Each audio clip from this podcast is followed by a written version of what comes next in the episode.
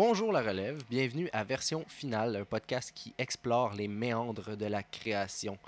Aujourd'hui, je reçois réalisateur euh, donc en 2007 des log- de La logique du remords, de Modernaire en 2009, Les manèges humains en 2013, Tadoussac en 2017 et tout récemment Le Rire avec Léane Labrèche d'Or, Micheline Lanctot et euh, on va se dire là un, Un beau, beau méchant casting, beau ouais. casting. Oh, ouais. Euh, Aujourd'hui, je reçois le scénariste et réalisateur Martin Laroche. Bonjour. Bonjour Martin, ça va bien? Oui, ça va bien, toi? Ouais, grosse journée. Grosse journée d'entrevue, mais c'est pas grave, c'est le fun. Une fois de temps en temps. Ah ouais, hein? Ben écoute, profitons-en. un- Est-ce que, tu, est-ce que tu te considères comme quelqu'un d'un d'extraverti ou euh, un peu plus introverti? euh?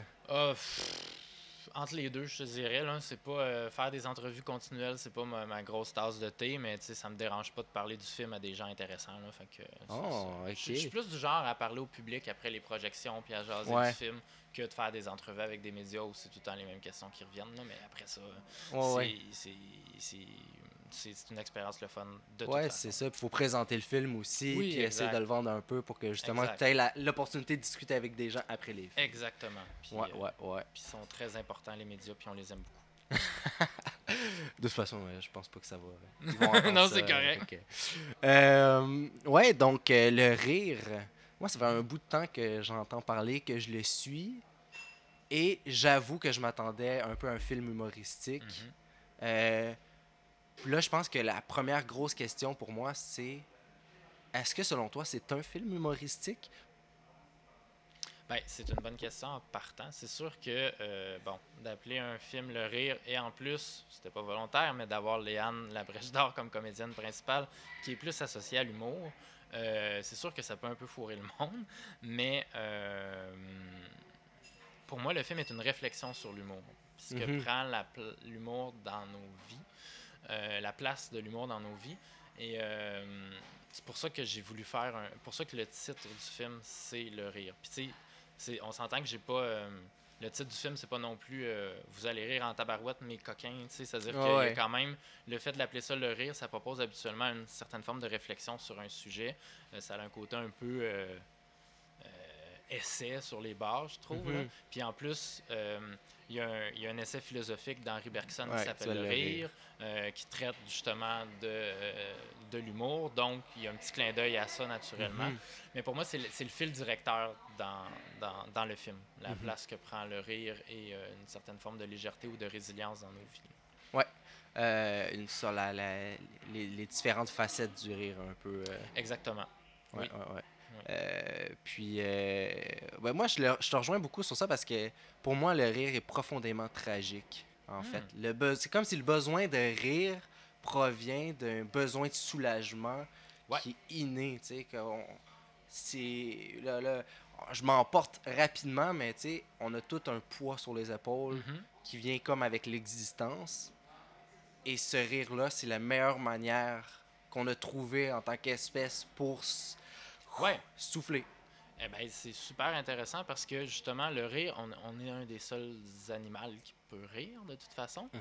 Euh, et puis, euh, il y, a- il y a quelque chose. Moi, je trouve que le rire est beaucoup, pas dénigré, mais tu sais, souvent comme on considère dans les sentiments le- la tragédie, l'amour, l'exaltation comme des sentiments nobles, alors que le rire, c'est un petit peu bon, c'est des affaires d'humoriste, c'est pas important, etc. Puis pour moi, c'est une des plus grandes marques de l'évolution humaine, le rire. Puis euh, il y a quelque chose que disait, ce que dit Bergson dans son livre, quand il dit que le rire, ça m'a beaucoup marqué quand je l'avais lu, il dit que le rire est une certaine forme de distance émotive. C'est-à-dire que ça, mettons, Ouais. je te parle de quelque chose, euh, mettons que tu viennes de rompre avec ta blonde ou peu importe, puis euh, je te parle de la rupture, tu seras pas capable d'en rire parce que tu es trop ému. Dès que tu es ému par quelque chose, tu pas capable d'en rire. Euh, fait que le rire fait beaucoup appel, appel à l'intellect, dans le fond, appel aussi à une certaine forme de distance par rapport aux choses. C'est quand tu étais capable d'avoir un recul, quand tu étais capable d'avoir une certaine forme de résilience que tu peux rire. Mhm. Fait que le rire est une super belle forme de prise de conscience intelligente de sa situation d'être humain, Ouais. d'être capable de rire de quelque chose. Et pour Mm. ça, moi, je trouve que c'est plus cet aspect-là que j'avais le goût dans- de, de, de traiter dans mon film. tu sais. Ouais, ouais, ouais. Euh, clairement qu'un des meilleurs moyens de d'approcher une situation tragique, c'est en la désamorçant. Puis quoi de mieux que le rire pour désamorcer, pour euh, parce que peut-être est-ce que désamorcer, c'est un peu comme se créer une distance euh? Dans un sens, oui, c'est de montrer qu'on n'est plus nécessairement touché par la chose. Mm-hmm. Fait que c'est d'être capable de marquer euh, qu'on était capable de passer à travers des fois aussi. C'est super, c'est super important pour ça. Et puis, c'est ça, dans le processus humoristique ou dans le processus du rire, dans la mécanique, il y a quelque chose qui rejoint. Euh, je sais pas comment. Mettons l'exemple que je donne parce que c'est parti de plusieurs choses, mais à la base, moi, j'ai perdu mon meilleur ami quand j'avais 21 ans. on avait 21 ans les deux, il est décédé de la fibrose kystique. Et euh, euh, la journée où il est décédé, on était une gang, on faisait de l'impro, fait qu'on on est tous allés prendre une bière ensemble. Et bon, naturellement, moi, j'ai jamais été aussi décaliste de ma vie. J'étais triste. Euh, j'ai pleuré toutes les larmes de mon corps. Mais cette soirée-là où on prenait une bière, on a aussi fait des jokes. On a aussi comme déconné, on a aussi fait des affaires.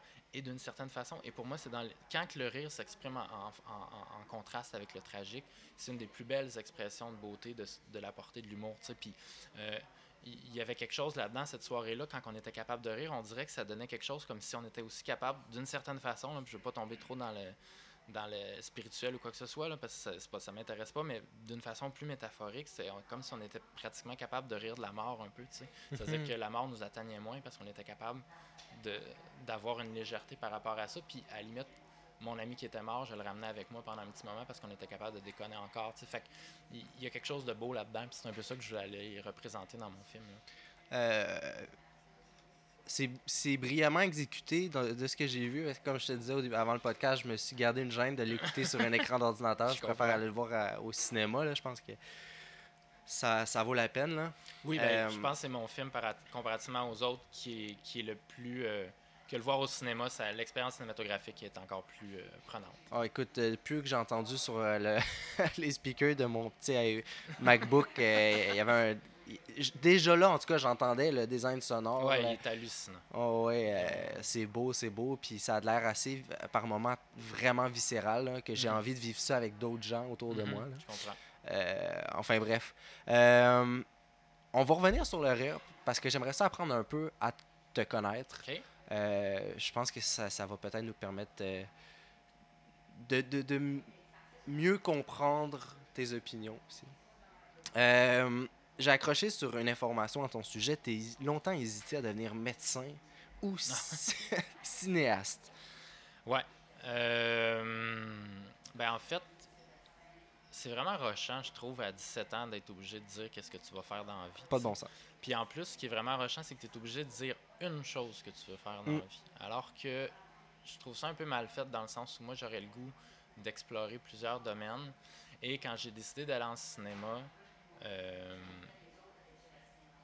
ben, il y avait une facilité dans le sens que je n'étais pas capable de me voir étudier pendant comme 10 ans encore pour devenir médecin. On dirait que j'étais un peu tanné de l'école.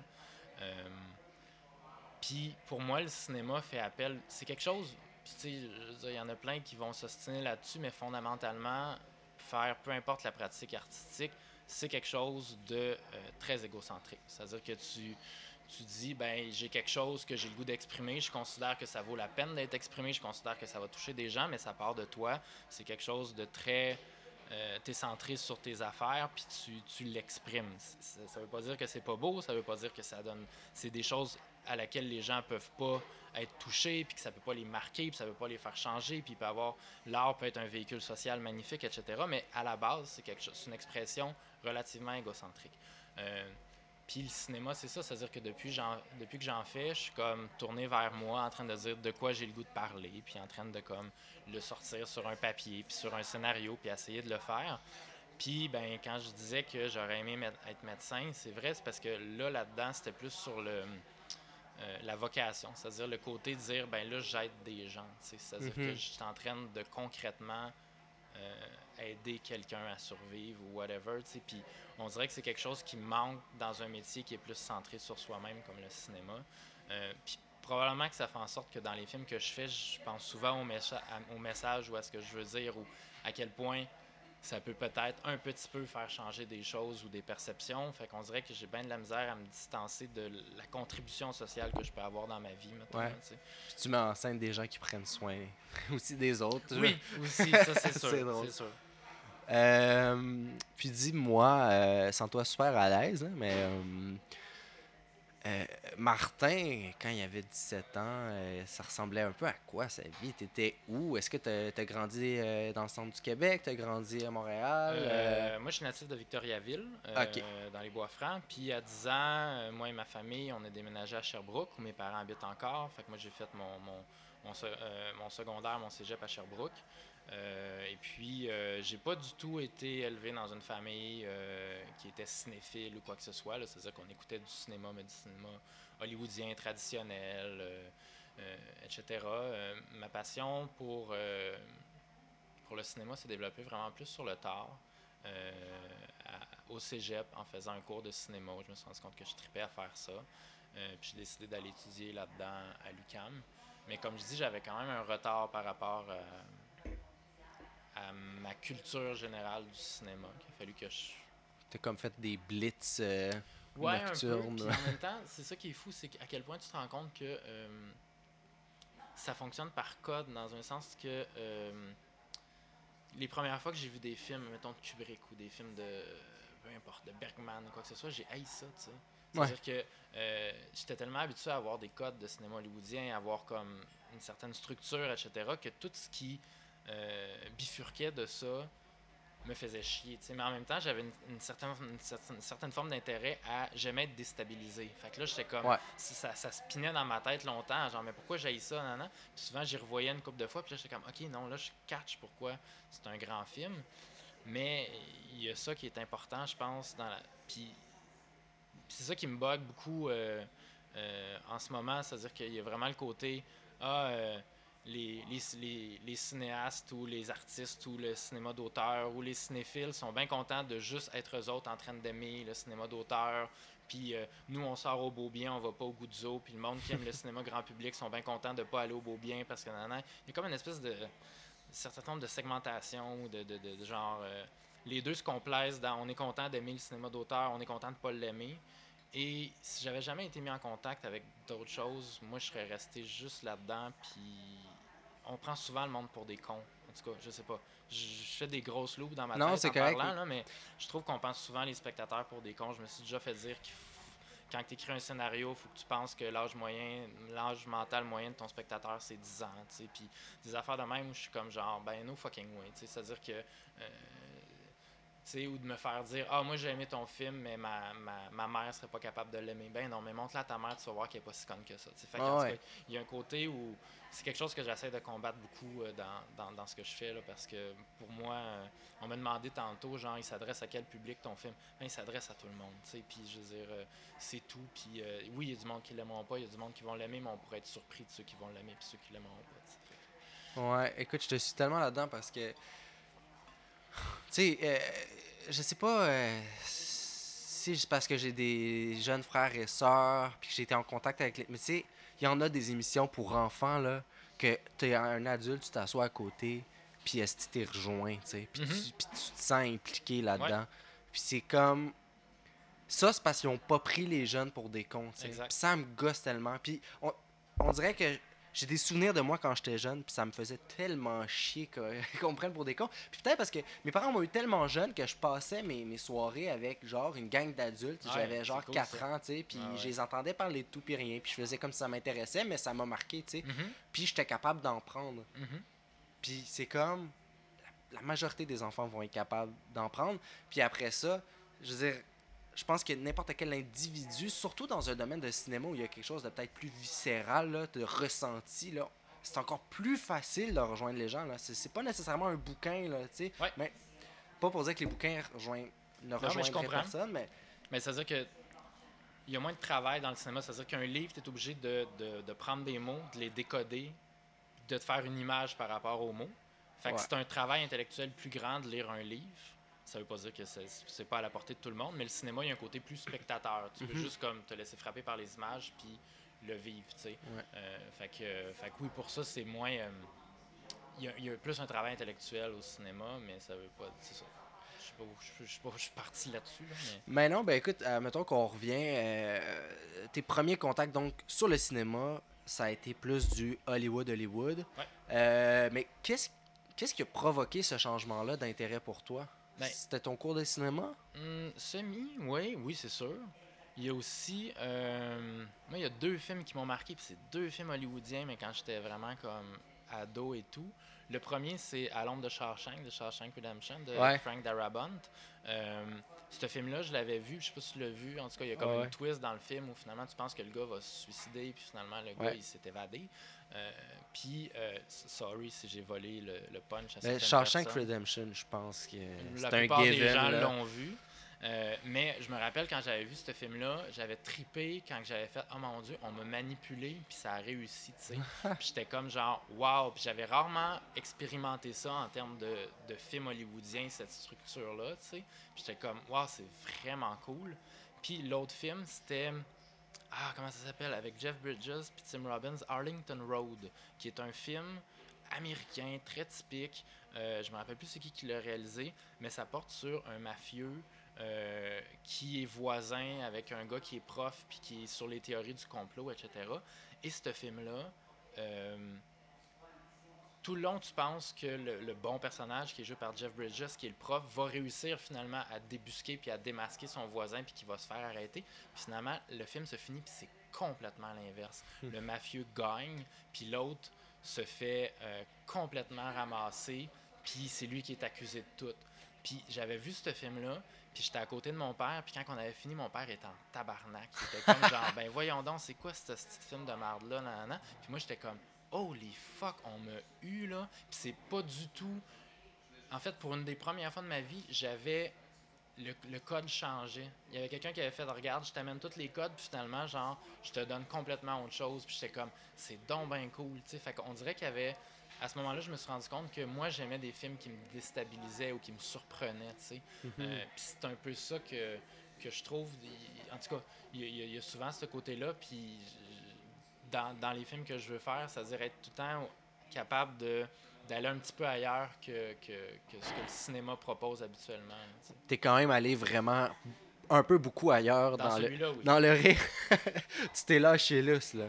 Ah ben ouais. Ben je sais pas si tu as vu mes deux autres films d'avant, euh, Tadoussac ou malheureusement. Mais c'est des films que j'ai faits un peu à. Je sais pas si tu connais les, Dar- les Dardennes. euh, Ouais. bon, c'est des, c'est des- c'est très, très. C'est hyper réaliste comme Ouais. cinéma, caméra à l'épaule, proche du documentaire, etc. Puis mes deux premiers films étaient très, très, très. euh, euh, comme ça. Mais à un moment donné, il y avait une certaine frustration dans le sens que j'a- j'adore mes deux autres films d'avant. Mais j'avais le goût d'explorer un peu plus le langage. C'est niaiseux pour le rire. C'est une des premières fois que j'ai sorti le trépied du troc. C'est-à-dire qu'on a fait des plans avec un trépied. tu sais. Après ça, on a fait avec une grue, on a fait avec des rails, etc. Mais on, on a comme essayé d'autres choses. Puis j'avais le goût. Puis pour moi, le cinéma, c'est quelque chose qui permet de mixer plusieurs arts. C'est-à-dire qu'au cinéma, t'as, euh, tu peux avoir du théâtre, de la danse, de la photo, euh, de la, tu peux avoir plein de choses. Puis euh, pour ça, c'est super tripant. Dans ce film-là, je- me suis pas censuré en termes de. Puis même, je me suis pas censuré en termes de langage, en termes de choses que je voulais essayer. Puis même les différents collaborateurs artistiques, autant Marie-Hélène, la directrice artistique, Mathieu le DOP, en post-prod avec Amélie au montage, euh, avec euh, JF et Luc qui étaient au montage sonore. J'ai, je leur ai dit à chacun avant de commencer, s'il y a quelque chose que vous avez tout le temps voulu faire dans un film, mais que vous n'avez jamais trouvé le, le, le film pour le faire, ben on va l'essayer. Mhm. Puis euh, go. Puis surprenez-moi, faites des affaires que je vous ai pas demandé. euh, Ouais. essayez. Puis pour ça, ça nous a donné beaucoup de liberté. C'est un film où on a dit, on essaye d'aller là. Mais en même temps, je pensais tout le temps un petit peu au spectateur. Je voulais quand même que le film devienne pas juste une grosse, un gros truc intellectuel de genre euh, tu comprends rien parce Ouais, que ouais. le gars il est dans sa bulle. Il y a quand même quelque chose de très senti, de très émotif dans le Ouais. film. Puis euh, je voulais quand même garder cet aspect-là. là. C'est vrai qu'il y a un, un gros ancrage émotif. Mhm. Mais c'est fou comment des fois t'enlèves, tu sais, on dit lâcher son fou, ça veut pas nécessairement dire exploser le budget, là, tu sais, parce que t'as un shot, tu sais, de juste décider que ton shot il est en trépied, Mm. Puis qui est stable, puis que tu n'as pas un million de valeurs de plan, que tu restes assez euh, neutre.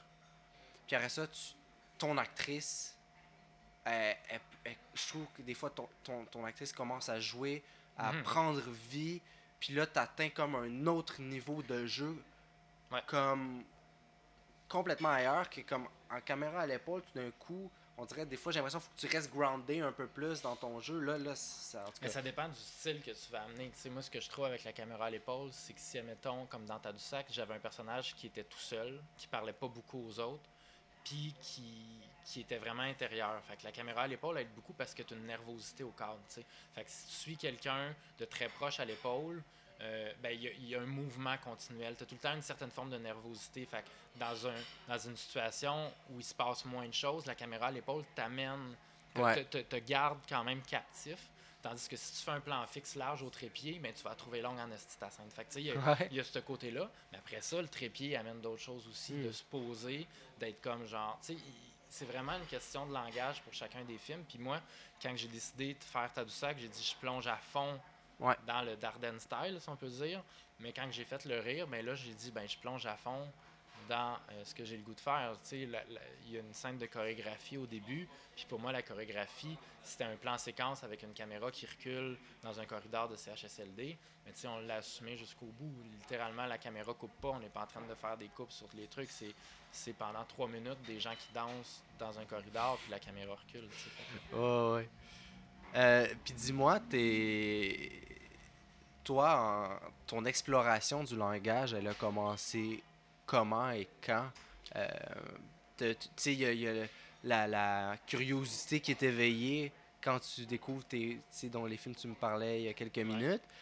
Mais ton exploration, là, Euh, ben, je pense que ça a été plus à l'université. Euh. Parce qu'au cégep, j'étais en arts et lettres, fait que j'avais juste eu un cours de cinéma. J'étais plus en littérature. puis t'es allé où à l'université?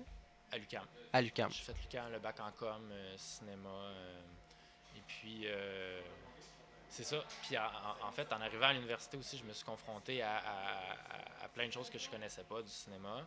Ça a été d'abord une, une exploration, je pense, euh, d'analyse des, des films. Parce que j'ai fait un certificat en scénarisation, parce que j'avais été refusé à l'UQAM. J'ai été refusé deux fois avant d'être pris.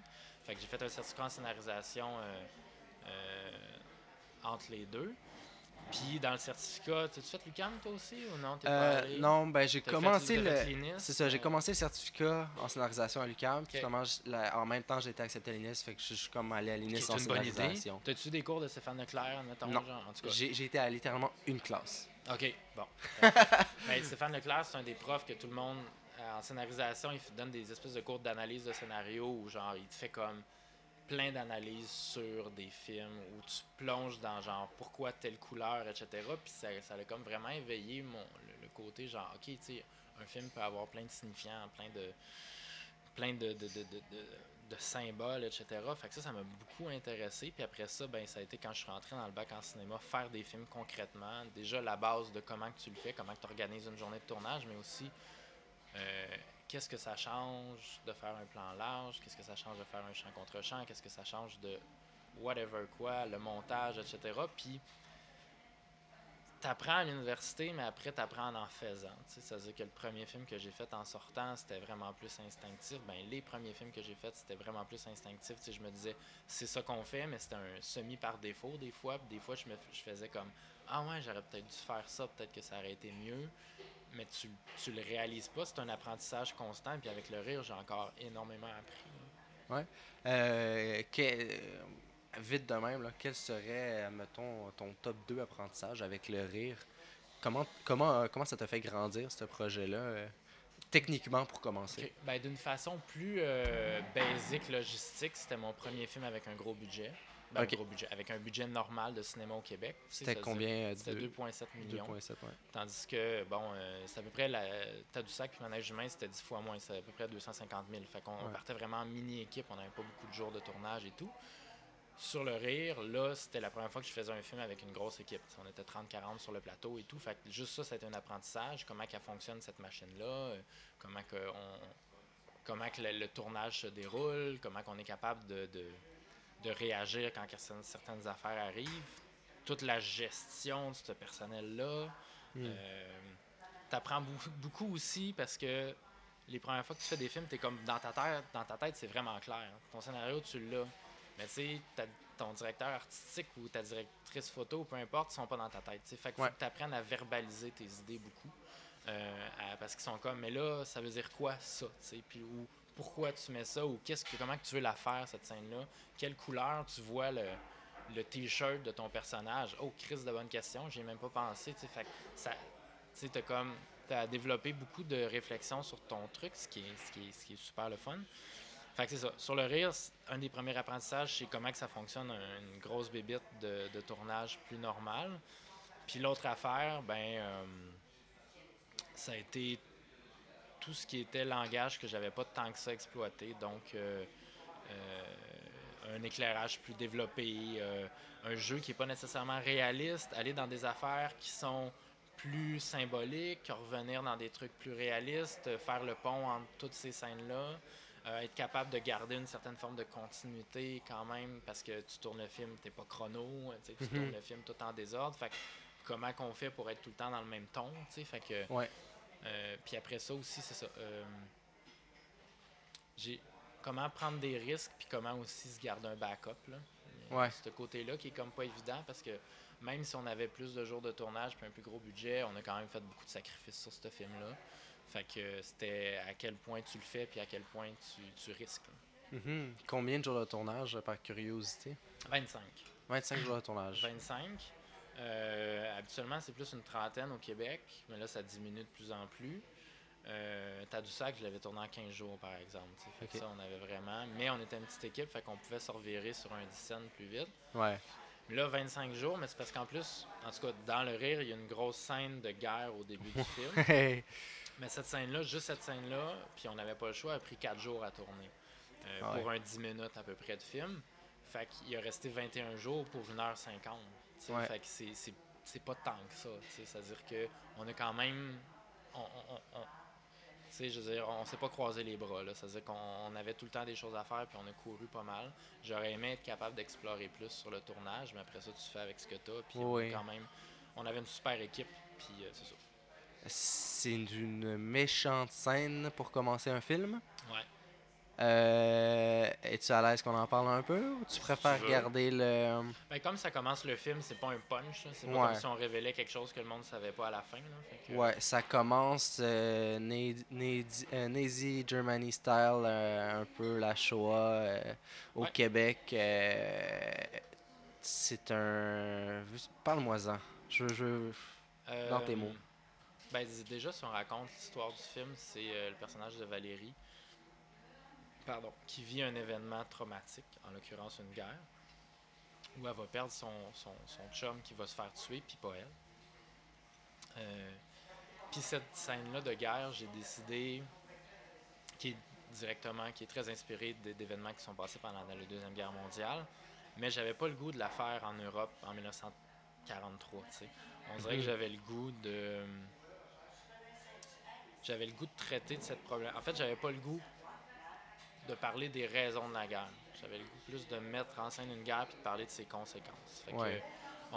le film commence avec une guerre, on ne sait pas c'est qui les belligérants, on ne sait pas c'est pourquoi qu'elle a été déclenchée, etc. Ce qui m'intéressait plus, c'est comment que des gens sont capables de faire des actes comme ça. Donc oui, euh, dans cette scène-là, ben, il y a le personnage de Valérie euh, qui euh, se retrouve dans une fusillade où elle survit, puis son chum non, puis elle se retrouve dans une genre de dans une fosse, dans le fond, euh, au milieu d'autres personnes qui ont été nues et tout, puis il faut qu'elle sorte de cette fosse-là. Donc ça a été quelque chose à tourner parce qu'on avait. C'était une scène où il fallait avoir. On était en extérieur, en plus on a tourné ça au mois d'octobre, fait qu'il faisait quand oh même frais, il faisait autour de 10-15 degrés, fait que il y avait des gens nus, fait que ces gens-là, ben, il fallait, ils pouvaient pas rester dehors en attendant qu'on soit prêt. Fait que, il y avait comme des tentes, euh, il y avait, euh, il y avait plein de gens avec des robes de chambre euh, de militaires qui étaient prêts à, couvrir les gens dès qu'on disait couper. il y avait beaucoup de figurants. Ces journées-là, on était 130 sur le plateau. Là, fait que j'ai jamais vécu quelque chose de même proche à ça dans ma vie. Fait c'était malade. En même temps, c'était super le fun. Je veux dire, C'est- une des choses pour lesquelles je suis pas arrivé là en faisant Ah non, on est 130. Je tripais. tu sais, Oh je veux my dire, god, c'est les, sûr. les- les premiers, les premiers moments de cette journée-là de tournage, j'avais un sourire indécrochable de la bouche. Euh, Ouais. Ma première, elle m'a quasiment pogné, puis elle a fait là, Martin, il faut qu'on bouge. Là, tu sais, genre, j'étais- tellement halluciné de voir. Tu vois 130 personnes en train de travailler comme des hosties de malades, puis des qui sont hyper compétents pour essayer de faire en sorte que tu puisses sortir les niaiseries que tu écrit sur le coin d'une feuille un bon Ouais. moment donné. Fait c'est- c'est malade. tu sais. Fait que pour ça, c'était c'était hallucinant comme expérience. Puis euh, c'est ça, ça a été. euh, mais c'était c'était plus un défi logistique que pour moi un défi de réalisation. C'est-à-dire que avec le DOP, on a fait le découpage et compagnie, mais après ça, c'était plus comment qu'on le tourne, comment qu'on creuse ce maudit trou-là, puis comment qu'on fait en sorte qu'il s'écroule pas sur le monde, puis tu sais, Ouais. euh, fait que le défi était plus là. Après ça, moi, euh, c'était vraiment d'être capable d'aller chercher les plans que je voulais. On l'a tourné quand même caméra à l'épaule, assez serré sur les personnages. Je voulais qu'on le vive, puis je voulais qu'il y ait une espèce de frénésie, que ça ait l'air de se passer tellement vite que tu n'as pas le temps de réagir. Fait que il y- avait ce côté-là. Après ça, c'est sûr qu'il a fallu coucher du monde tout nu dans le fond d'un trou à, à travers des mannequins, parce qu'il y avait des, Ouais. mannequins, puis il y avait des vraies personnes, puis les, les superposer. Puis il y a eu aussi des effets spéciaux, c'est-à-dire qu'il y, y a une shot de drone où on lève au-dessus de la, de la fosse où il y a eu de la multiplication de corps en effets spéciaux. Fait que ça et tout, ça a été trippant euh, à faire euh, en post-prod. là. Wow. Tabarnouche. Ouais, non, non, écoute. euh, ah, on, dit souvent des, tu veux accrocher un peu ton spectateur dès les Ça, premières je pense minutes. que oui, hein? T'es, t'es- t'es- ouais, tu, tu le- t'es pas allé avec euh, Non. le dos de la main. Ouais. Vraiment, c'est assez euh, c'est haletant. euh, mais ça, la, la guerre, la- cette violence-là, cette folie humaine-là, Mhm. c'est, c'est des sujets qui t'intéressent Ouais. et que tu avais le goût d'explorer. Ben, c'est parce que la guerre, ça restera toujours pour moi des humains qui tirent sur d'autres êtres humains. C'est-à-dire que, tu au final, c'est ça la guerre. tu sais. Fait que t'as beau trouver tous les motifs, il y a une aberration totale dans la guerre. Mm. Euh, euh, et j'ai toujours été fasciné sur comment que des gens avaient pu en arriver à euh, commettre des actes comme ça. J'ai été très fasciné par. J'ai lu, euh, je sais pas si tu connais les expériences de Milgram, euh, qui est un. Je le connais parce que j'ai fait ma recherche sur Ouais, le film. exact. mais, je peux t'en parler vraiment parler. brièvement, mais il a fait un truc euh, sur la soumission à l'autorité où il y avait. euh, ok, je vais essayer d'en parler rapidement, mais c'est pas si simple. Mais en tout cas, il y avait comme un cobaye avec une autre personne qui était censée être un cobaye, mais qui était en fait un acteur. Puis il mettait cette personne-là derrière un mur, Ah oui, oui, oui. puis avec des boutons. Avec les boutons, quoi? ouais, ouais, c'est ouais. ça, il disait genre, on va donner des électrochocs à la personne, ça répond pas bien aux questions. Puis finalement, l'autre personne, c'est un acteur. Il y avait pas mal pour vrai, mais en fait, puis il y avait une personne en sarrau blanc à côté du cobaye qui disait Vas-y. Je prends la responsabilité, fais-le. Euh, c'est moi qui te le dis, puis c'est correct, continue. Puis il voulait voir à quel point le cobaye irait jusqu'au bout. Parce que sur le, sur le- au-dessus des boutons, c'était écrit danger mortel, etc. Puis à la Ouais. fin, c'était juste un X. Fait que il voulait voir à quel point les gens iraient jusqu'à peser sur un électrochoc mortel pour une autre personne. Oh, ouais. Et euh, Milgram pensait qu'il y aurait peut-être 10-15% des gens qui iraient jusqu'à là, mais finalement, euh, il y a eu 60-63% des gens qui sont allés jusqu'au dernier X et qu'en en plus, on mettait un autre cobaye avec la personne qui, lui, le faisait sans aucun remords, ben là, ça montait à 90% des gens. Fait que Milgram s'est s'est servi de ça pour euh, montrer que dès que tu as une figure d'autorité qui dit quoi faire, tu te déresponsabilises de Ouais, tes actions. ça. Tu dis c'est pas moi, moi je ne suis que l'exécutant. C'est Ouais. quelqu'un d'autre qui le fait à ma place. C'est pas ma faute. Exactement. Tu mets la faute sur quelqu'un d'autre alors que c'est quand même toi qui commets l'acte.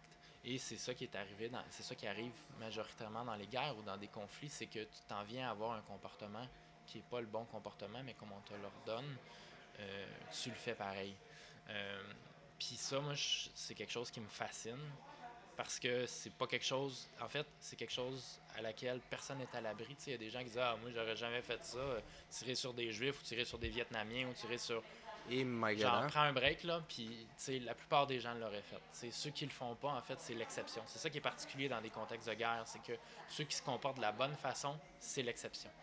Euh, fait que, euh, c'est ça. C'est quelque chose qui me fascine. Fait que je voulais comme parler de ça, traiter de ça, traiter aussi des, des conséquences de ce que la guerre apporte pour le personnage de Valérie sur le syndrome du survivant. Donc, pourquoi moi je suis morte puis pas l'autre euh, Pourquoi l'inverse, excuse-moi. Pourquoi l'autre est, mort puis pas moi? Mhm. Euh, euh, puis c'est, c'est un, un gros sentiment de culpabilité, c'est-à-dire que et aussi pourquoi moi je suis capable de continuer de vivre, pourquoi je suis capable d'oublier? Je me sens mal d'oublier, je sens que je trahis l'autre personne, etc. Fait que euh, ça, c'est un peu une exploration qu'il y a dans le film autour du personnage de Valérie. Ouais. As-tu, euh, parenthèse, as-tu écouté la série de Leftovers? Non. Non, on m'en a parlé, par exemple. Je pense que t'aimerais ça. Ah, ok, je pense que t'aimerais ça. Euh, ben, c'est un peu ça aussi, euh, thématiquement. Là, C'est la moitié, du jour au lendemain, la moitié de la population qui disparaît, tu sais pas pourquoi. là. Oui, oui, oui. Euh, et puis il y a des affaires, là. Lui aussi, tu vois là, que l'auteur, qui est, qui est l'auteur aussi de Lost, là, OK. euh, qui a dit, là, regarde-moi, là, je, me pète un time, là, Ah ah. tu sais. Euh, ce qui crée des scènes assez mémorables, là. vraiment, là, des trucs que tu j'aurais jamais cru voir dans ma vie. Ah, Euh. J'en dis pas plus, mais en tout cas, je pense que thématiquement, ça Ouais, pourrait ouais, t'intéresser. de- je m'en suis fait parler, mais oui. Ouais, euh, écoute, euh, ben oui. Là, je me suis un peu perdu en parlant de Maudit Leftovers, qui, me- qui me hante encore après, je pense, un an ou deux. Ben, c'est bon signe. Ouais, c'est ça. Euh, ben oui, beaucoup, il y a beaucoup. de- Je, je- je ressens que tu es quelqu'un de très intellectuel. Euh, Ouais. Il y a beaucoup, beaucoup d'idées.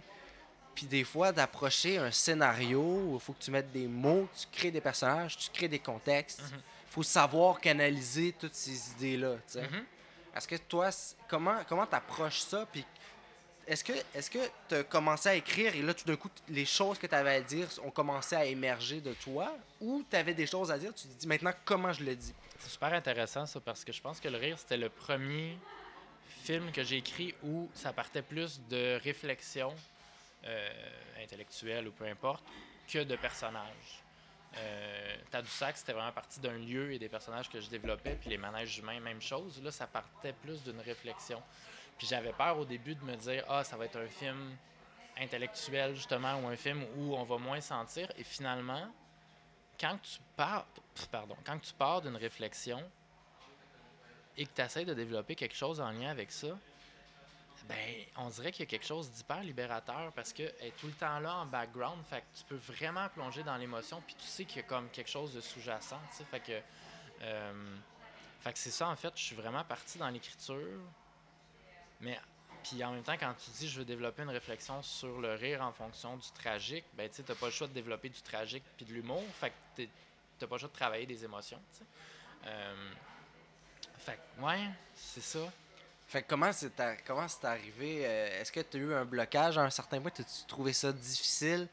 Euh, Ben, on a tout le temps des blocages à un moment donné. Là. On, on, on jamme sur des affaires, euh, mais ça fait partie du processus, je pense. tu sais, euh, Mhm. à, chaque, pro- à, chaque, à chaque scénario que j'écris, il y a au moins quelques journées que je vais passer devant mon ordi sans être capable de sortir une ligne où je vais être en crise contre moi, puis je vais être comme, voyons, t'as du temps, pourquoi t'écris pas?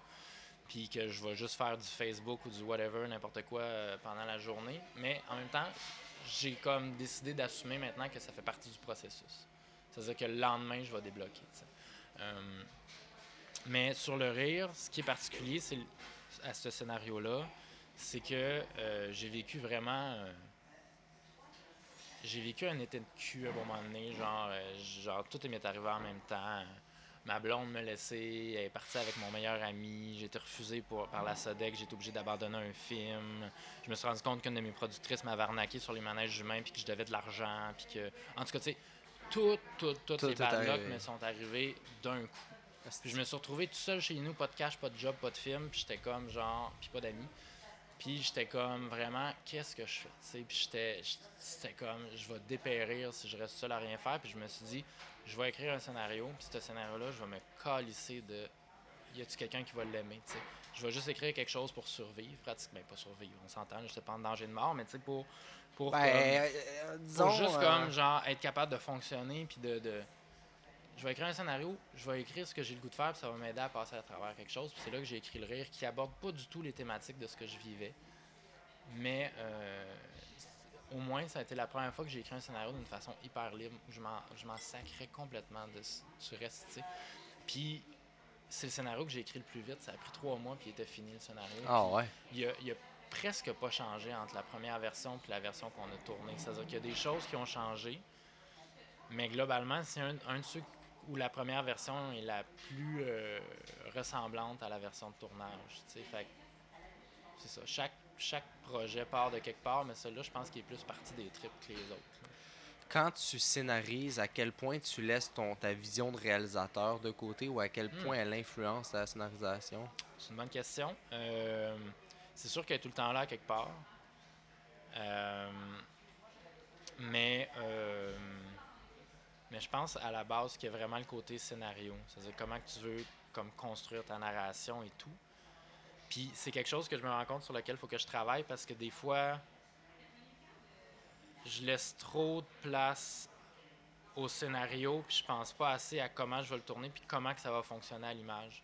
Euh, puis c'est quelque chose que j'essaie de me développer comme réflexe, que tu peux écrire quelque chose qui est comme juste... euh, le, le personnage fixe telle affaire, puis ça dure cinq minutes, puis il se passe rien d'autre en termes scénaristiques. Mais en termes de réalisation, il y a de quoi qui va se passer à ce moment-là. Ça, j'ai tendance, j'avais tendance à comme pas le faire tant que ça. Mais je suis une personne à la base qui est plus. J'ai étudié en littérature, euh, j'ai travaillé huit ans en librairie, fait que je suis très texte. J'avais pas le réflexe à la base de réalisation, c'est quelque chose que j'ai développé par la suite. Fait que c'est quelque chose que j'essaie d'amener plus tôt dans le processus. Mais c'est sûr, une fois qu'on a la SODEC, puis que j'ai comme la version finale du scénario, c'est celle-là, là, je mets vraiment mes lunettes de réalisateur, puis je fais comme, OK, qu'est-ce qu'on tasse, qu'est-ce qu'on met, comment que je change cette scène-là pour qu'elle fonctionne vraiment, puis j'essaie vraiment plus d'avoir un, esprit visuel à ce moment-là. Est-ce que tu es rendu décomplexé à ce niveau-là? Tu rendu. euh, Y a-tu un moment où tu trouvais ça difficile de sacrifier son. Oh, il me semble que cette ligne-là est bonne. Est-ce que tu l'as encore, ça? Ou maintenant, là, t'es Euh, décomplexé? Ah, ouais, donc. J'ai jamais, mais même, euh, même avant, quand je réfléchissais moi à ces choses-là, une des choses, c'est que j'ai jamais, euh, jamais eu beaucoup de pitié pour quelque chose qui fonctionne pas. C'est-à-dire Ouais. que si, euh, souvent, c'est plus au montage que tu le sens, ou ben, tu sais, au tournage, ce qui va être frustrant, c'est que tu n'es pas capable de tourner quelque chose, mais ça te plaît, ou on te demande de couper quelque chose à cause du budget, ça, c'est plus frustrant. Mais si je suis devant quelque chose, je fais, hey non, ça, ça marche pas, là. Ben, bye bye. Tu sais, je, veux je vais pas le regretter. là. Ça Mhm. marche pas, ça marche pas. Ciao, bye. Puis au montage, c'est ça. C'est-à-dire que euh, quand je travaille avec Amélie, la monteuse, euh, tu sais, des fois, on était comme, elle était comme, ben, cette scène-là, regarde, on l'a montée de quatre façons, mais euh, ça ralentit le rythme, ça fonctionne pas. Ok, ben, enlève-la. Tu sais, c'est. C'est tout, genre, ouais, on l'a tournée, est tellement belle, c'est cool. Le, le soleil frappait l'œil de l'acteur en- au bon moment. Euh, tu sais, on a vécu un moment de grâce sur le plateau. Tout bad, ça marche pas dans le montage. Ouais. Euh, C'est dur, tu sais, pour, euh, pour un montage, j'imagine. Jamais monté de la fiction comme ça, mais tu dois avoir des réalisateurs pour qu'ils laissent un peu plus esthète. Là. Donc, euh, que ça, ça pourrait être super important. Il y en a d'autres. ben, c'est de voir ce qui est important pour ton film. ouais. Mais en même temps, ce qui est vraiment le fun d'un monteur, c'est qu'il n'a jamais été sur le plateau, lui. Là. Ouais. Il s'en sac que quand tu as tourné cette scène-là, -là, tu as vécu un moment de grâce, puis toute l'équipe pleurait. Là. Lui, il regarde les roches. Ouais, Il montre quelque chose, puis il fait Hey, mais ça marche pas dans le film. Mm. Puis son opinion est hyper importante parce qu'il n'y a pas comme tout le background qui vient avec. Mhm.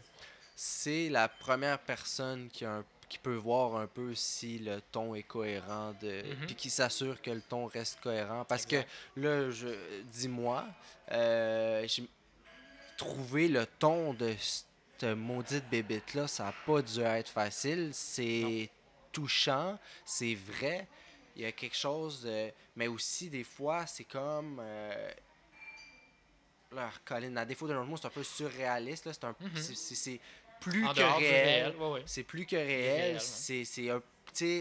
théâtral sans l'être. Mhm. Euh, donc, puis en même temps, faut que tu veux que ce soit drôle, tu sais. Ouais. En tout cas, Ben, c'est que, comme tu dis, il y a, il y a plus- il y a plusieurs scènes qui sont à la frontière du réel. Il y a des scènes qui sont complètement un peu irréelles. Tu as des scènes qui sont vraiment plus réalistes.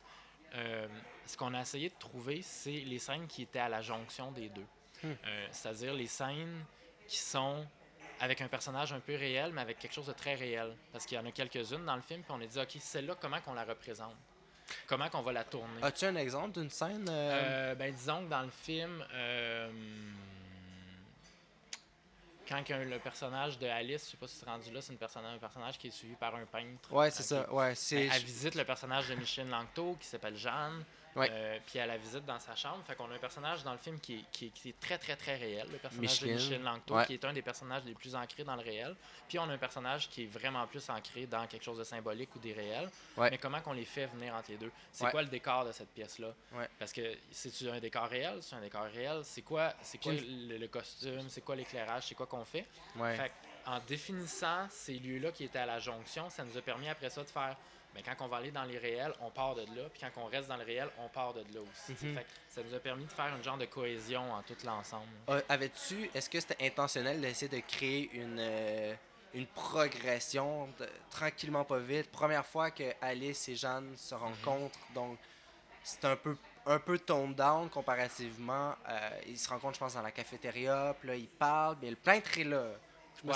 C'est dans la chambre de Jeanne. C'est dans mais la ouais. chambre de Jeanne. Ouais, c'est ça. Euh, le peintre est là. Ouais. C'est pas encore too much, mais il y a quelque chose Mhm. d'un peu. euh, ah, ok. Weird, là, ouais, weird. Puis ensuite, là, t'arrives dans une pièce où là, c'est beaucoup plus. Mhm. Cette progression-là, est-ce que c'est intentionnel ou est-ce que, est-ce que tu t'es dit, je vais y aller petit peu par petit peu pour en rajouter? Est-ce que ça fait partie de ta démarche? Oui, ben c'est sûr qu'une construction où tu essaies de d'avoir une structure euh, graduelle. Pardon. Euh, fait que oui, ben, surtout pour un personnage comme Alice, c'était montrer un peu une certaine forme de folie. Fait que Ouais. au début, elle est comme. Tu fais comme, ok, elle est particulière, mais elle est quand même pas si pire. Puis là, après ça, quand tu la revois, elle est encore un petit peu plus weird. Puis à la fin, elle devient complètement comme. Ouais. Tu un peu plus grande que nature. Fait que oui, il y a un build-up que tu veux créer, puis c'est mieux de le créer. Ben, en fait, c'est différent. Tu sais, comme la guerre est un moment intense, après ça, on retombe, on se repose, on repart sur des choses. Fait il y, a, il y a tout le temps une certaine forme de structure dans ton scénario où tu essaies de, de, de tout le temps alterner ça, puis tu essaies de, de faire une, une construction. J'écris souvent quand je fais mes scénarios, tu sais, à un moment donné, quand j'ai écrit au moins une ou deux versions, euh, je me pogne des post-it. Ouais. Puis j'écris chacune, tu sais, des scènes vraiment brièvement, genre euh, euh, Alice visite Jeanne dans la chambre. Je me fais un code de couleur de post-it, c'est-à-dire que les scènes euh, plus intenses ou plus émotives, ils ont une couleur. Les scènes qui sont un peu des scènes anecdotiques ou des scènes qui sont plus pour passer d'une scène à l'autre sont d'une autre couleur. Des scènes qui sont plus drôles, ça en est une autre. Puis là, je les mets sur un mur, puis je suis capable, juste avec de voir les codes de couleur, faire comme Ah ouais, là, il y a peut-être genre quatre scènes plus anecdotiques ou inintéressantes, une à la suite de l'autre. Faudrait peut-être que je mette un moment plus intense à cet, à cet endroit-là. Ouais. Ça permet d'un peu comme Donner une belle de voir comment que ton film va évoluer, puis c'est à quel point ta structure narrative va être d'une certaine. Tu tu vas réussir à garder le spectateur captif ou tu Hmm. vas le perdre. Puis en même temps, tu peux jouer avec ça. Tu peux dire, hey, là, je te perds pendant un petit moment, puis à un moment donné, bang, je te ramasse, tu sais, mais Ouais. c'est d'être conscient de ça, tu sais. Ouais, super intéressant. Écoute, j'ai- j'ai vu des gens faire ça, mais c'est avec des intérieurs extérieurs pour voir comment le Mhm. film respire. Il y a comme plein de manières de le faire. c'est la première fois que je, je l'entends de cette manière-là. En fait, Mhm. je trouve ça super intéressant. Euh, Ouais, ça me donne envie de faire ça. Je faisais une affaire. je faisais un truc un moment donné, je, fais- ben, je le faisais pas. avec- Je faisais souvent. Je commence avec des post-it pour comme des scènes à scène parce que c'est comme Ouais. une manière de me forcer à écrire juste quelques lignes Ouais. puis comme d'y aller avec un flow pour essayer de me raconter le film rapidement. C'est le fun à déplacer aussi, Ah de jouer avec ça. Ouais, hein. vraiment.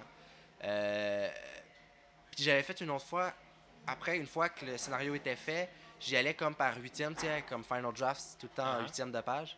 Fait que euh, j'avais un code de couleur comme ça, tu sais, Ok. puis je, je faisais, je faisais des colonnes sur un fichier Word. Puis, euh, mettons, fait que je voyais vraiment ce lieu-là, ça faisait comme un huitième de page, ou euh, quatre, quatre huitièmes, une demi-page, tu sais. Puis après ça, ça fait que ça me donnait comme ça toute ma timeline avec différentes couleurs, mais je voyais comme proportionnellement dans le scénario qu'est-ce que ça donnait. Je comprends. Ben, mais cool. je l'ai fait une fois, puis j'ai fait comme ouf, c'est long. Oui, c'est ça, c'est quand même assez fastidieux. Puis là, je me suis dit, Hmm, est-ce que je serais pas en train de procrastiner présentement? Ouais, parce que le danger, c'est de dire Ah, je vais me refaire plein d'autres codes, plein d'autres trucs, plein d'autres là, puis finalement, tu plonges jamais dans ton scénario. Exactement. Mais en même temps, c'est bien de se donner une structure, de se donner un plan puis un canevas, tu sais. Mhm. Mais euh, je pense que chaque façon d'écrire. euh, moi, c'est ça, c'est. Ça me bug tellement ceux qui disent voici la façon d'écrire parce qu'il n'y en a pas. tu sais. Je veux dire, chaque personne écrit de la façon qu'il trouve. Puis après ça, c'est prendre conscience de ses propres. euh, échappatoire. Ouais, c'est C'est-à-dire ça. que, je veux dire, les moments où moi je suis jamais dans l'écriture, mon appart, il n'a jamais été aussi clean que ça. Ah, C'est-à-dire que tu fais la vaisselle, mon Dieu, qu'il y a de la poussière, faut que tu passes la Ah, balayeuse, ouais. etc. Tu trouves tous les prétextes du Ah, ma monde. blonde, ma blonde a même, là. Ben je- oui, c'est clair. Tu trouves tous les prétextes pour faire autre chose qu'être devant ton Ah, ordi. ouais. Mais c'est pour ça qu'à un moment donné, tu dis non, regarde, je vais m'haïr, je vais haïr ma journée, mais je me plante devant mon ordi puis j'en sors pas, tu sais. Mm. Ou des fois, je vais faire complètement autre chose, tu sais, je vais pogner des skis puis je vais m'en aller ailleurs, mais il faut que tu sois capable de. C'est ça qui est le fun. en- Plus tu écris, plus tu te connais, puis plus tu es capable d'essayer de désamorcer les moments où, où ça fonctionne moins bien. là. Ouais, ouais, parce que dans tous les cas, tu as besoin de travailler debout un peu. Là. Je pense en création, tu, tu peux pas être assis devant l'ordinateur ou devant une papier Non. toute la journée. C'est c'est impossible. là. Ben, puis aussi, moi, ce que je me suis rendu compte, puis moment donné, j'ai comme assumé que c'était ça, je suis pas capable de travailler 8-10 heures. Hmm. C'est-à-dire comme une journée de travail normale, là, un 8 heures, 40 heures semaine, je suis pas capable. Mm. C'est-à-dire qu'après 5 heures, mon cerveau, il est tanné, ça ne tente plus. Ouais. Fait que j'ai assumé ça à un moment donné. Fait que ma discipline de travail en ce moment, mais ça peut changer. Des fois, j'écris super bien de nuit. Des fois, j'écris bien le matin. Mais en ce moment, je, me lève, euh, je fais mes affaires, je réponds à mes courriels, à tous les, trucs qu'il faut que je fasse. Souvent, je vais faire un jogging ou quelque chose. Je dîne, puis c'est l'après-midi que je travaille. L'après-midi, je vais travailler toute l'après-midi. Puis après ça, je soupe. Puis si j'ai des amis à voir ou des trucs, je fais de quoi en soirée. Mais des fois, dans la soirée, je vais repogner mon ordi si ça me tente, puis je vais travailler. Des fois, c'est l'inverse. Des fois, genre, je me couche à 2 h du matin, puis euh, j'écris juste. c'est- de voir ce qui fonctionne. là. Ouais, c'est ça. Il n'y a, absolument pas de science. euh, Mais j'ai arrêté de me ça. sentir mal quand après 4-5 heures, ça me tente plus d'écrire. Ouais. Parce qu'il y a beaucoup de culpabilité quand Mhm. tu écris, tu sais. Mais à un moment donné, c'est comme, je suis un être humain, puis, euh, puis personne va mourir si le scénario sort pas de toute façon. Ouais. Fait que, genre, Euh, mais je pense qu'il faut une certaine. Il faut développer une certaine. de Il faut être un peu névrosé pour, euh, pour, pour écrire. là. Parce que généralement, à moins d'être embarqué dans la machine, les deadlines, c'est toi qui t'es donnes. Exact. Puis il faut être. C'est ça. faut comme être- devenir dictateur avec soi-même puis se Ouais. dire il faut que j'ai écrit ça pour ce moment-là. Mm.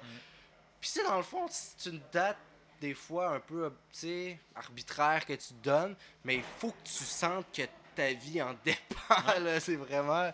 En tout cas. Complètement. Que, euh, Ah ouais, ouais. c'est, c'est, c'est un gros travail sur l'horaire. C'est une grosse autodiscipline à trouver. Ouais. Euh, ben, c'est très intéressant, mais je veux revenir un peu sur euh, les thèmes, euh, la, la- la thématique de la guerre, parce que toi, c'est quoi qui te fascine là-dedans?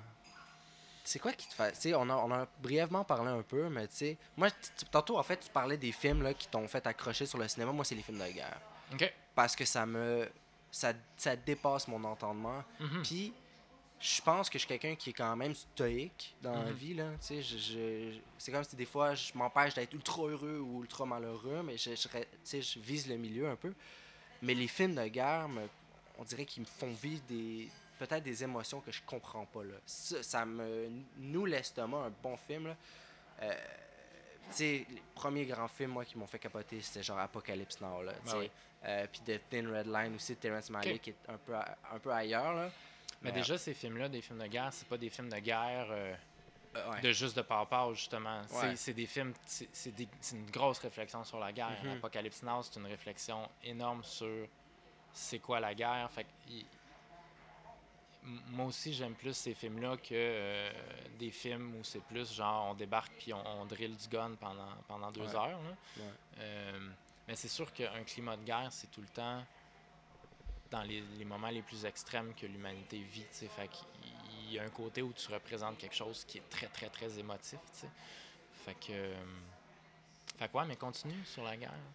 Ben écoute, euh, j'ai vécu un moment là où j'étais avec. euh, tu sais, j'étais très, très contre la guerre, là, comme Mhm. assez activement contre, disons. là.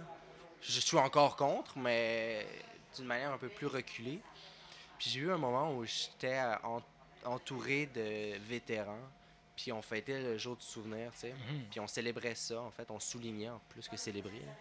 Euh, puis je me suis, ça m'a comme profondément marqué de voir ces gens-là Mhm. qui étaient allés se battre et qui maintenant vivaient des traumatismes, qui étaient Mhm. toutes des personnes qui étaient traumatisées puis qui étaient traitées présentement.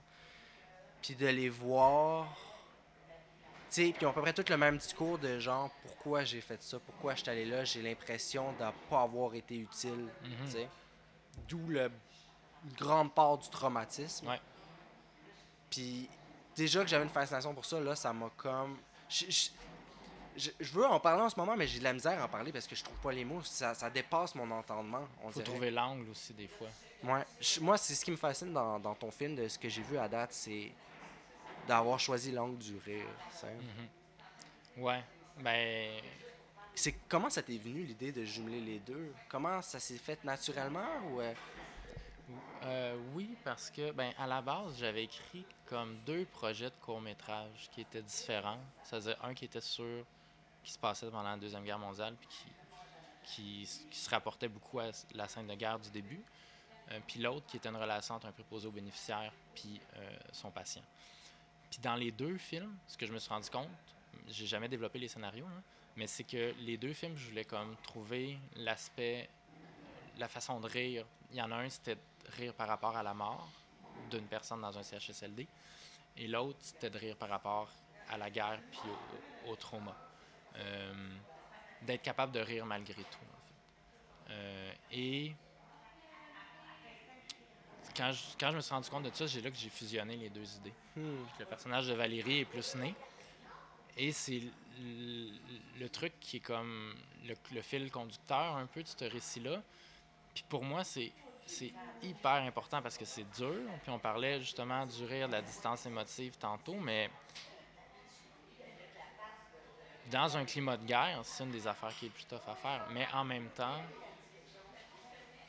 on a souvent tendance à catégoriser les trucs. La guerre, c'est juste dramatique, mais dans, au quotidien, dans une guerre, si ça dure cinq ans, là, Ouais. Non, non, t'es pas. euh, tu peux pas être juste dans le drame. Et dans une autre ordre d'idée, le point commun à tous les extrémistes qui veulent souvent faire la guerre, qu'ils soient des extrémistes religieux, qu'ils soient des extrémistes politiques, de tout parti, de tout acabit, de toute position euh, identitaire, le point, le point commun de tous les extrémismes, c'est de ne pas être capable de rire. Un extrémiste religieux, tu te moques de sa religion, il sera pas capable de rire. mhm. Un extrémiste politique, même chose. Et c'est ça qui est condamnable, souvent. Parce que, en fait, c'est pas, pas condamnable. En fait, c'est ça qui est un des points où tu fais comme voilà pourquoi tu es extrémiste. Parce que tu pas capable d'avoir de distance Ouais, rapport. t'es pas capable d'avoir le recul par rapport à tes opinions. Exactement. Et tu. Et c'est ça qui va déclencher des conflits souvent. Fait que Mhm. le rire est vraiment important pour. euh, comment dire C'est quelque chose d'hyper important pour pas oublier qu'il y a un humain, qu'on reste humain là-dedans, puis qu'on partage tout le même combat, puis qu'on va arrêter de. de, de de se laisser aller à des, des pulsions guerrières juste parce qu'on est fanatique de quelque chose. Mhm. En tout cas. Quel genre de. Selon toi, là, euh, on sans tout nécessairement les, nommer, mais. Quelle forme de rire existe-t-il? Quelles sont Hmm. les formes de rire, ou du moins quelles sont les formes de rire que tu as explorées dans le rire? Oh! Euh, Tu sais, jason, là. Ben, il existe plusieurs types d'humour. Ça peut être l'humour euh, très basique de pipi caca poil, puis ça, ça peut être bien drôle, puis c'est- bien correct. Comme il existe de l'humour un peu plus intellectuel référencé. mhm. Moi, j'aime beaucoup l'humour noir. C'est un humour qui est comme. Parce que pour moi, l'humour noir, c'est un humour qui te fait réfléchir à ce qui est sacré dans ta société. Mhm. Les jokes d'humour noir qu'il y a le plus, c'est le genre de jokes de bébé mort ou d'affaires de même. Mais pourquoi c'est les jokes qui pognent le plus en humour noir? Parce qu'un bébé, c'est sacré. Tu ris pas d'un bébé. tu Mhm. ris pas d'un. euh, fait il- il- cette fonction-là de l'humour noir, je, l'aime beaucoup, en fait. La, la- la réflexion sur le sacré, sur ce qu'on se considère sacré dans notre société. Moi, je- on dirait que j'ai. beaucoup le, le, le- le côté où on dirait que j'aimerais ça désacraliser beaucoup de choses. En fait. Mhm. Euh, euh, fait que l'humour permet ça beaucoup. L'humour, c'est un gros, c'est un gros finger euh, à, à- à- à beaucoup de choses, tu sais. Puis après ça, il faut faire attention. C'est-à-dire que il y a aussi des façons de faire de l'humour que je condamne. C'est-à-dire que ben, de l'humour raciste ou de l'humour sexiste ou quoi que ce soit, pour moi, ça me fait pas rire parce que t'es pas en train de- t'es en train d'être cave en riant, tu sais. En tout cas, je sais pas comment dire. hein. Ben, c'est comme si. le rire a aussi un aspect social et politique Mhm. où on l'a souvent utilisé pour euh, faire descendre un peu de leur piédestal certains, l'élite ou, euh, ou des, des gens importants. tu sais. Donc, la satire, une des plus vieilles Mhm. formes d'humour qui existent. Ou des... Ben, les fous du roi, Les c'est fous- ça. ouais, c'était les seuls qui exactement. pouvaient se moquer des rois. Ouais. Puis les autres à côté, ils pouvaient pas, mais c'était les seuls qui pouvaient arri- à- arri- arriver à côté du roi puis faire comme s'il pétait d'en face. Mhm. Le roi, c'est la seule personne qui acceptait ça. tu sais. Ouais. Fait qu'il y a ce côté-là, ça, c'est une espèce de de, de, de, de- de truc qui libère la pression. là. Ouais. Ouais, ouais, ouais. C'est comme euh, d'ouvrir une valve, là. Ouais, exactement. Puis, euh, fait que donc, ouais, dans, dans la satire, il y avait un peu de, de tu sais, désacralisé, vraiment, tu l'as Mhm. bien dit. Puis sinon, my god, qu'est-ce que j'allais dire? Ça, ça m'arrive tout le temps. Ah, Moi aussi, ça m'arrive. Faites-en pas. Quand il se passe trop d'affaires dans, Ouais. dans Puis là, un cerveau, une idée, là. puis là, tu voulais absolument la plugger, mais finalement, tu as parlé plein d'autres choses, puis là, tu la trouves plus. là. Oui, j'ai genre la congestion, euh, congestion du cerveau, là. Quand, quand je perds un mot, je sais pas pourquoi j'ai pris le réflexe de dire j'ai le mot sur le bout de la tête maintenant. Ah, c'est intéressant. Ben oui. Ouais, je sais pas pourquoi. Euh, fait que, disons que, ouais, je pense que l'humour est pas juste important au quotidien, mais il est important dans notre société. Complètement. Puis c'est drôle parce que au Québec, l'humour, c'est tellement important. Mhm. Tu trouves, trouves-tu? Ah, ben oui, mais après ça, tu sais, c'est-à-dire. Il y a l'humour d'un point de vue plus philosophique, puis il y a l'humour d'un point de vue plus concret, genre des humoristes sur scène qui font des blagues. Ouais. Mais pour moi, l'humour, c'est pas juste ça. C'est-à-dire que oui, au Québec, ça a une importance, puis on dirait qu'il faut tout le temps que tu ris parce que sinon c'est plate. Euh, mais euh, l'humour, c'est pas juste ça dans la vie. L'humour, euh, une chance, parce que si pour moi, l'humour, c'était juste Guy Nantel, ben, donne-moi une balle, faut que je m'en tire une bientôt, là, mais en tout cas, ça, c'est une autre affaire. là. mais, euh, c'est-à-dire que. euh, ouais, je pense que l'humour, c'est important sur la sur la place que ça prend dans nos relations avec les gens. tu sais. Ouais. Souvent, on dit, euh, c'est un gros cliché, mais tu sais, moi, je suis comme. Je pense que je pourrais jamais être en couple avec une personne avec qui j'ai pas le même sens de l'humour. Je pense que c'est même l'aspect premier. Parce qu'on se rejoindrait pas. On serait, Mm. Il y aurait quelque chose qui serait comme pas compatible. Ben, c'est quand, quand on regarde quand on était plus jeune ou tu regardes dans une revue genre cool, euh, les points les plus importants chez un homme ou chez une fille, c'est son sens de l'humour. c'est vrai que ça a une importance primordiale parce que c'est comme ça que tu réussis à être heureux aussi. Tu sais. Fait que, puis veux, veux pas le bonheur, c'est la chose qu'on cherche toutes. là. Puis, je- puis, tu sais, très sincèrement, je crois dur comme faire que l'humour, le sens de l'humour est, euh, comme tu dis, bon, si t'as pas le sens de l'humour, tu peux être extrémiste, mais sans, sans nécessairement être extrémiste, je pense que ton sens de l'humour et euh, ton, ton niveau d'humour euh, exprime vraiment, véritablement le confort que tu as avec toi-même. Euh, le confort que tu as dans tes relations humaines aussi. Il y, a, il y a certaines théories de l'humour qui diraient que. Parce que il dit, y en a qui disent que tu as le, le- Ok, techniquement, tu as le rire du chêne, le rire non du chêne. C'est comme des théories où tu dis du chêne, c'est un rire qui est. euh, Il y en a un qui est comme forcé, puis l'autre qui est pas forcé, tu sais. Ok, ok, ok. Donc, il y en a un qui est comme un peu. euh, un exemple. euh, Un rire jaune. hein. Ouais, c'est ça, ou un, un rire forcé pour Ouais. plaire à ton, à ton supérieur, Ouais, ou pour fitter socialement, tu sais. Ouais. Fait que, tu sais, certaines théories diraient que le rire a vraiment même un peut jouer dans la hiérarchie sociale. Mhm. Et aussi, il, dit- il irait jusqu'à dire que quand tu es au top de la hiérarchie sociale, tu as généralement à être plus drôle. Euh, tu vas généralement être plus drôle. Juste parce que tu as un niveau de confiance supérieur puis tu peux t'en permettre plus. Puis tu Mhm. peux. Je sais pas trop pourquoi je dis ça, mais ce que je trouve bien intéressant là-dedans, c'est l'idée que c'est plus tu es confiant, plus tu es à l'aise avec toi-même, tu es à l'aise dans un entourage, Ouais. plus tu es en mesure d'être drôle, tu sais. Puis Ben, euh, puis l'autodérision, c'est une des choses les- qui marque ça beaucoup, je trouve. Ouais. C'est-à-dire que, parce que rire, c'est pas juste rire des autres, c'est être capable de rire de soi. ben, c'est le fait, c'est ça, c'est l'essence de l'humilité. si tu es capable d'avoir de l'autodérision, parce qu'on parlait tantôt que le rire, c'est une distance émotive. Mhm. Fait que si tu es capable de rire de toi-même, c'est parce que tu es capable de te détacher un peu de toi-même. Tu es Mhm. capable d'avoir une réflexion sur toi-même. Tu pas juste dans l'émotion pure, tu pas juste en crise ou tu pas juste Ouais, en pleurs ou Ouais. pas juste. Peu importe. Tu es capable d'avoir d'avoir cette distance-là qui te Ouais. permet de rire de toi-même. Exactement. C'est une prise de conscience intellectuelle de soi, je trouve. Puis où je m'en allais avec ce que je disais, dans le fond, c'est quand tu parlais de, des peut-être moins bonnes formes d'humour, des formes euh, de l'humour qui, qui est raciste, de l'humour Mhm. qui est sexiste, de l'humour qui... Et juste où je. Là, là, je reviens loin dans ce que je disais, mais c'est quand tu veux faire... de- C'est c'est comme plus drôle, on dirait, puis on dirait que l'humour est, est- est plus fait pour rire des gens qui te sont supérieurs que de rire des gens qui... qui, qui- pas qui te sont inférieurs, parce que là, ça, c'est fucking raciste Ouais, si je le dis mal. Mais de, de, de, de- comme de piocher sur des gens sur qui on a déjà pioché. Oui, Ce exact. qui est drôle, fondamentalement, on dirait, c'est de redescendre un peu les gens à son niveau, pas essayer de rabaisser les autres en dessous de nous. C'est plus ce ce que, je veux dire. dire. Puis un côté aussi, c'est comme, moi je trouve, c'est comme de pas jouer sur des clichés qu'on veut dénoncer aussi, c'est-à-dire qu'à un moment donné, euh, ça, tu sais, ça, ça, ça suffit les jokes de, de belle-mère euh, tortionnaire ou de, tu sais, il y a comme, je sais pas comment dire, là, où euh, genre, euh, moi ma blonde, elle me gosse parce qu'elle veut pas faire l'amour, là, tu sais, c'est genre, Ouais. on dirait que les gros clichés, à un moment donné, on peut les décalisser un peu, là, on peut essayer de faire des blagues sur d'autres choses, tu sais, fait que, il y a ce côté-là, mais oui, c'est-à-dire que puis encore une fois, tu sais, je veux dire, on parle en tant qu'homme blanc, tu sais, je veux dire, en tant que privilégié dans une société. Fait que pour nous, pour certaines affaires, c'est plus facile de rire, hein, tu sais. Mhm. Euh, fait qu'il y a quand même aussi une certaine forme de, de prise de conscience de ça. Ça veut pas dire qu'on n'a pas le droit de rire, mais ça veut dire qu'il faut quand même y réfléchir, tu sais.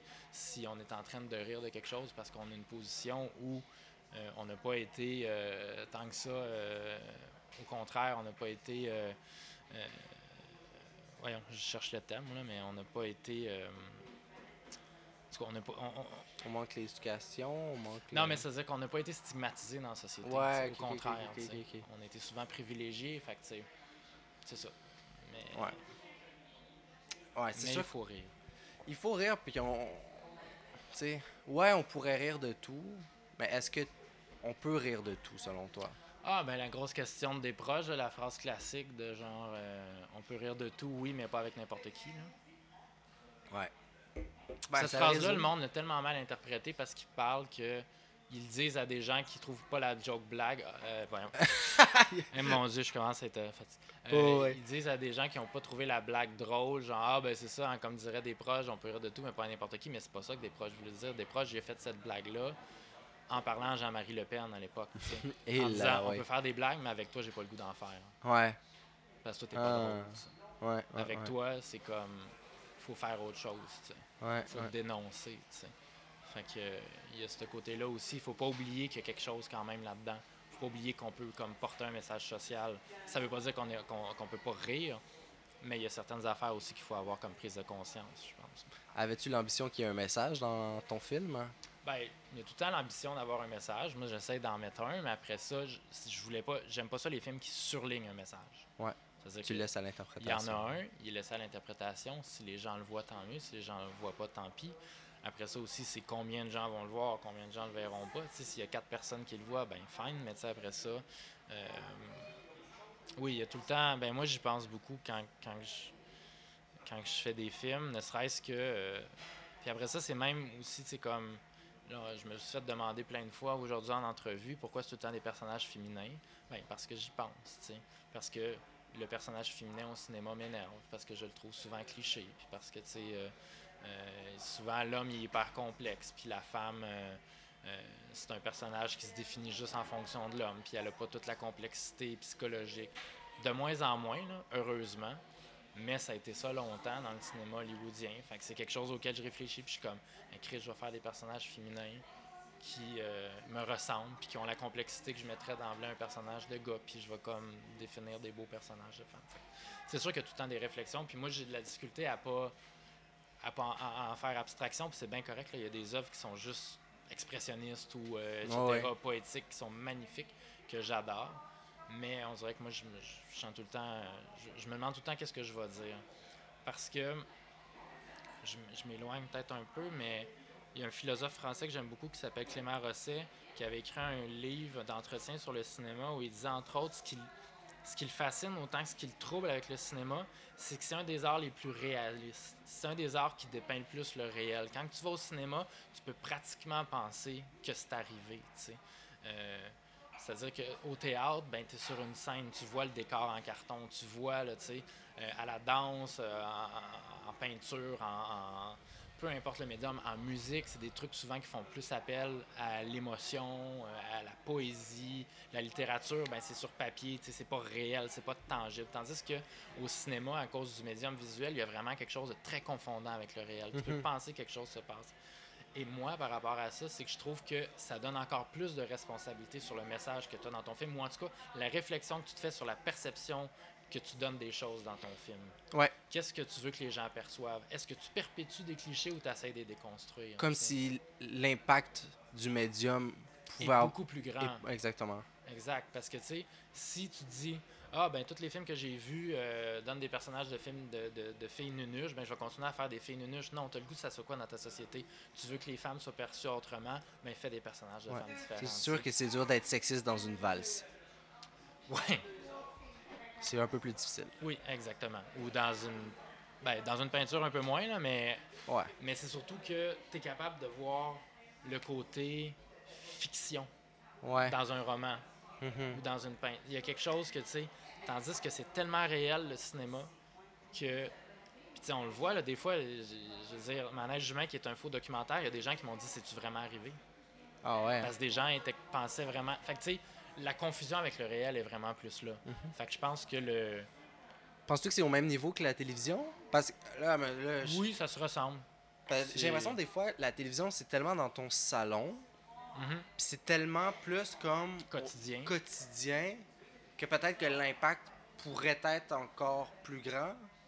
Je sais pas. C'est une très bonne réflexion. Oui, en effet, parce que c'est comme plus mêlé à ta, ta quotidienneté, puis c'est quelque chose que tu consommes d'une façon peut-être un peu plus euh, régulière. Fait que oui, en effet, ça, ça l'altère plus la perception probablement. Puis, euh, puis c'est pour ça qu'il faut qu'il y ait une réflexion. Puis c'est ça qui est chiant parce qu'à la télévision, je trouve, mais là, je veux pas faire des généralités, mais quand même par rapport au cinéma, il y a quand les clichés sont beaucoup plus véhiculés à la télévision souvent, puis ça m'énerve. Il y a des séries que je suis pas capable de regarder parce que. Ouais. Ouais. Euh, aurais-tu l'ambition de faire la télé? C'est-tu comme un médium qui t'intéresse? Euh? Oui. Euh, ça n'a juste jamais à donner. Est-ce que tu aimerais ça en scénariser? Est-ce que tu aimerais ça juste en réaliser? Les deux, ben s'il y a un bon scénario, mais déjà je serais curieux de voir c'est quoi réaliser de la télé, à la limite de commencer avec quelque chose qui me fait triper ou pas, ça me dérange pas. Mais j'aurais cette curiosité-là. Ensuite, euh... ouais, ben c'est sûr que si, mettons, je suis parti, je donnais vraiment comme. Genre, euh, je me mettais corps et âme sur une série, il faudrait qu'elle me fasse triper idéalement. Ouais, ouais. Fait que, que ce soit moi qui l'ai écrit ou quelqu'un d'autre. Euh, tu sais, je suis pas je considère pas que je suis un réalisateur, réalisateur, dans le sens que j'ai des amis qui sont réalisateurs ou réalisatrices, puis eux autres, ce qu'ils aiment, c'est réaliser. Fait que peu importe s'ils aiment la pub ou pas qu'ils vont tourner, ou la série télé, ou peu importe, peu importe. Quand, du moment qu'ils sont sur le plateau. Du moment qu'ils réalisent. C'est vraiment des réalisateurs dans l'âme. Moi, si un projet me fait pas triper, j'ai pas le goût de travailler. Ça, j'ai pas le goût d'être réalisateur. C'est pas un métier qui me fait triper pour le métier. C'est un métier qui me fait triper pour faire quelque chose que j'aime.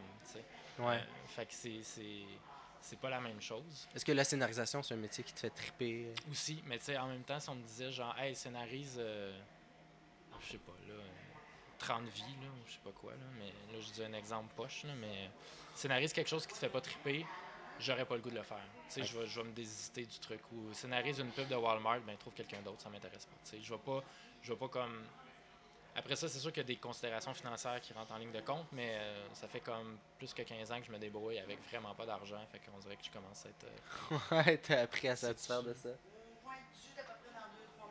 C'est bon ça.